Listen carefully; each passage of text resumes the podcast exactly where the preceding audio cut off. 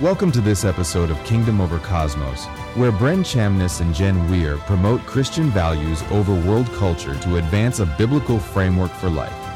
Let's join your hosts, Bren and Jen. We were talking about living in a dangerous neighborhood. The Word of God calls us aliens and strangers in this world in 1 Peter 2:11, which literally means this world is not our home. We're occupying enemy territory as ambassadors and rescue agents, and our neighborhood is filled with natural dangers and supernatural predators. Right. And in these circumstances that we currently find ourselves living in, living an unsecured life with unlocked doors makes absolutely no sense. One can hardly blame the enemy for doing what enemies do, which is to steal, right. kill, and destroy, right? And if we leave our doors open, we're opening ourselves up for assault. You might be asking, what exactly are these open doors? Open doors are entry points for torment and harassment by evil spirits. They're accessed through various means that bypass the protection of God. And you know, Brenda, I get this question so often. People might, if I talk about open doors and leaving yourself open to come out from under or bypass the protection of God, somebody will invariably quote Psalm 91. Well, aren't we protected under the covering of his wings? What would you say to somebody that says that? Well, I understand the the question, but what I would say is if you go back to the beginning of Psalm 91, the very first thing it says is those who make the, the Lord their refuge shall abide under the shadow of the Almighty. Right. And so the qualifier for all of the promises of protection in Psalm 91 begin with making him our refuge. And I find that a lot of people aren't doing that. They're making everything else their refuge. They're making social media, television, sure. um, work, friends, all these other things their refuge and their comfort. And so they are really stepping away from uh, and out from under these promises, not not from the perspective of God refusing to provide protection, but just like with a, a father who loves his child, his his kids, and he says, "Hey, here are the rules. Don't do this. Don't go here. Don't do that." And if they choose to disobey that, they choose to do that anyway, they're opening themselves up for negative consequences. Sure. And I would add to that, you know, in Ephesians 4, it talks about not letting the sun go down on your anger and giving a foothold or um, a stronghold or giving him an opportunity. Right. And so that really, in essence, is talking about leaving an open door. And I realize it's talking about anger specifically. However, there are many other things that we can give the devil an opportunity. You had a good point about what the word in there in Ephesians is. Can you remind me yeah, what that is? Yeah. Um, that word for giving the devil a foothold, that word for foothold is really topos and it means topography. Mm. And so it's giving over ground. It's like saying, yes, you can come in my yard. So right. here, you know, I've, my gate is open. So's my door. And so you're, you're yielding territory or ground literally to the enemy to come occupy. That makes sense. And so, speaking of that, so we have different degrees of doors that, um, or different openings, I should say, that we wanted to share. And there's three different ones that we'd like to talk about. The 1st mm-hmm. one is unlocked doors, which everybody knows that if you were to live in a really dangerous neighborhood, then you would probably lock your door. Just wisdom would say so. and the likelihood of someone coming along, if you have an unlocked door living in a dangerous neighborhood and entering your house, that, that danger is very present. So you're just taking chances with your security.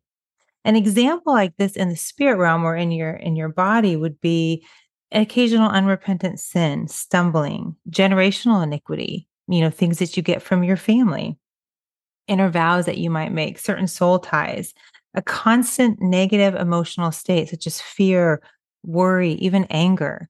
You know, this is 2023. And I think in the last three years, many people have dealt with a lot of fear or even worry. And that can be an yeah. unlocked door. That you know, that's a really good example this the past few years. Yeah. Where there has been this constant state of fear. Right. And that's such a great example of an unlocked door. It's not anything overt you're doing mm-hmm. but it's it's falling into alignment with a mindset and an outlook and an emotion that all come together to create this um, opportunity. Yes. Do you know, and when you said that, it made me think of what I had just asked you about, where we come out, something bypasses the protection of our God. And in the last three years, you know, we've seen a lot of this, myself included, that many times we'll look at, you know, I love some people say the 10 spies network, you know, the bad reports of the news rather than our Father God. And right. that can cause us to look and turn our attention towards those things. And what is that statement? Uh, it's a it's a catchy saying where attention, where energy goes, it something grows. Att- uh, yeah, um, I think it's where attention goes, um, energy grows. Okay, or maybe energy um, flows. Or flows. Mm-hmm. Mm-hmm. Yeah, probably that. Yeah. So anyway, uh, yeah, I think that's a good example. The second one that we wanted to share too are those wide open doors. And if you happen to leave your door wide open in a bad neighborhood, which is I don't recommend that. Any no. thief, uh, any thug, anybody walking along in the dark of night could see a cracked door and think, "I'm going to see if I can come on in there. Let me see what's happening." And so for us with the Lord and with the enemy, things like ongoing rebellion against God's word bitterness, ongoing constant fig- unforgiveness, sexual sin. As we mentioned with the unlocked doors, also a constant negative emotional state. Hatred. This is um, upping the ante of your negative emotions, right? Yeah. So you have, you know, hatred, jealousy, even terror, panic. You might want to take a look at things that you're watching, things you're letting in your in your soul through movies or television that can create that terror and panic. Um, occult involvement through either demonic video games, board games, things like that, dabbling in horoscopes, ungodly new age practices. And we'll talk about that on another podcast. Substance abuse and, and things like that. These all risk raise your risk factor exponentially for getting invaded. And the third thing is is basically sending out an engraved invitation to enter. You might as well be standing on your porch with, you know, a megaphone. These there are some things that are the equivalent of sending out that message to the enemy, saying, you know, calling all demons. And this will always, oh no, excuse me, it will almost always result in invasion and bondage, sexual abuse, physical torment, um, abuse of helpless children, anyone who's helpless molestation rape incestation incest excuse me addiction to pornography addiction to illegal substances engagement in any serious occult practices and rituals are all included in this category. It's things as believers we might say well i don't do that.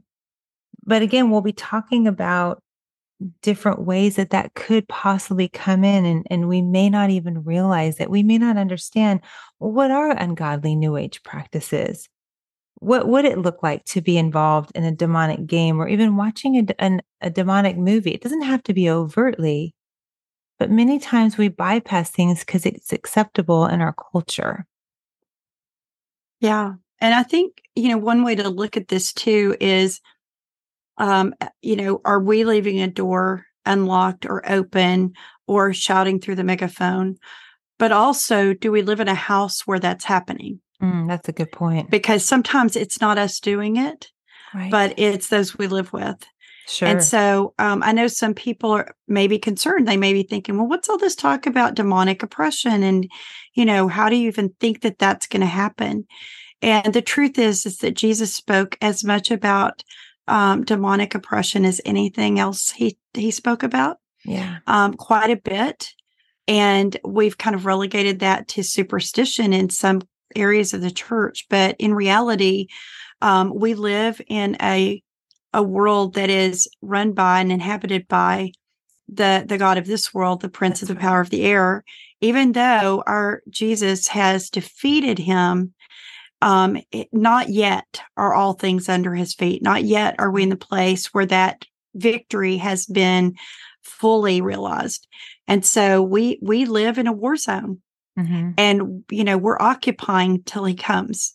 Right. So we need to be safe. It's like we need to make sure embassy gates are closed, if you will. Right. And so um, when we talk about these doors, there's some other things that to con- I think we need to consider like generational iniquity. Mhm. You know, a lot of people get hung up on generational iniquity because they've heard it said generational curses.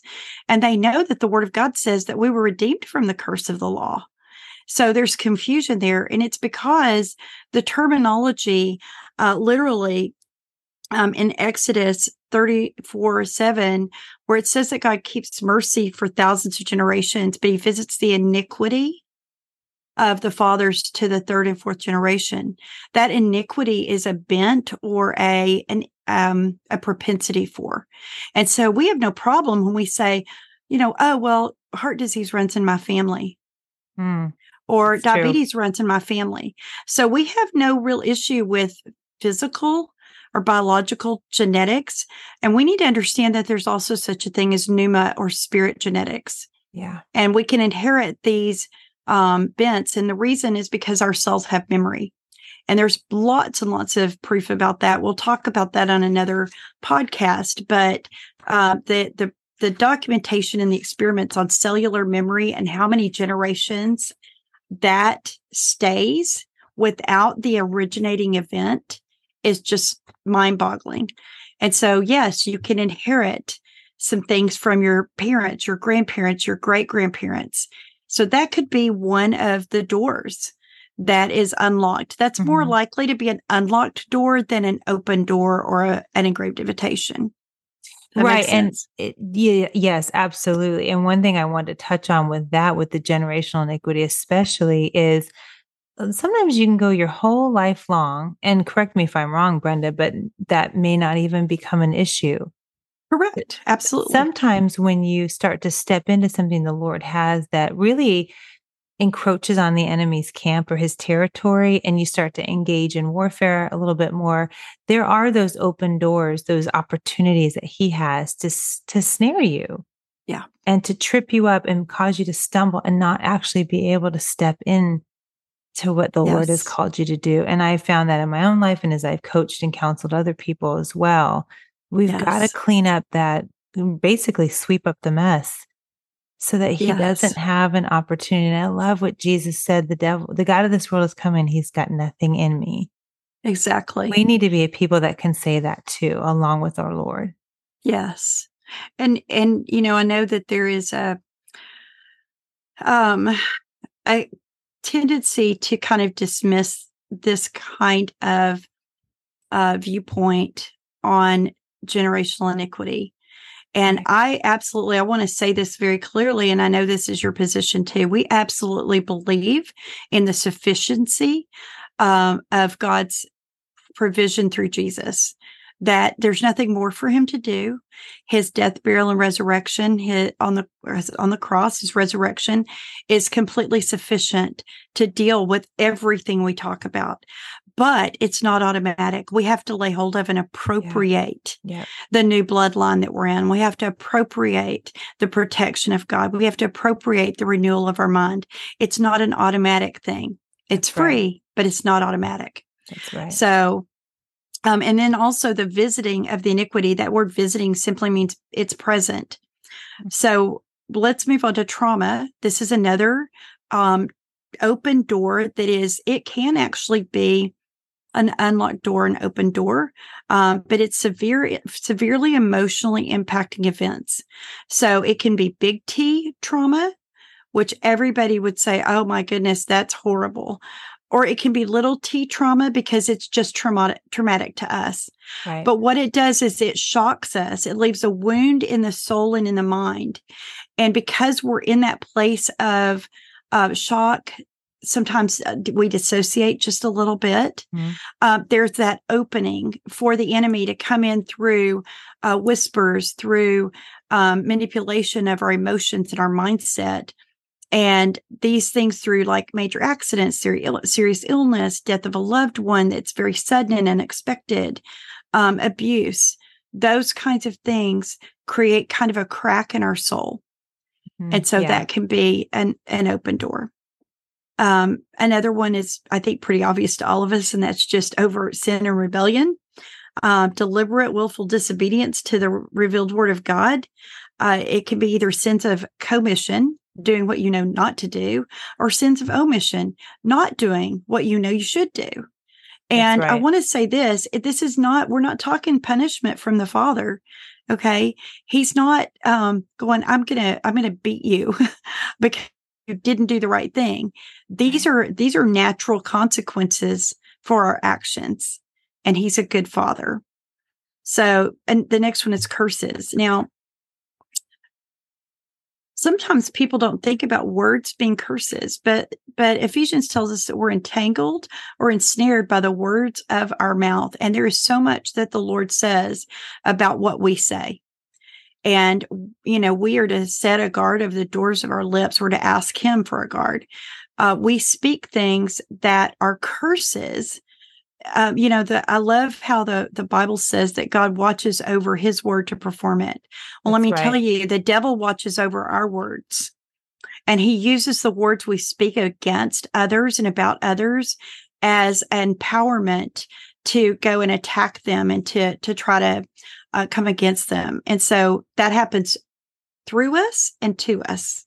Yes. So that's one of the curses. And then, of course, there's just actual occult demonic incantations, hexes, vexes, spells. And those can also be open doors, um, whether we do them. Mm-hmm. Some people think nothing of it. They'll curse somebody because of jealousy, um, or they'll get involved in some things. I want to make him love me.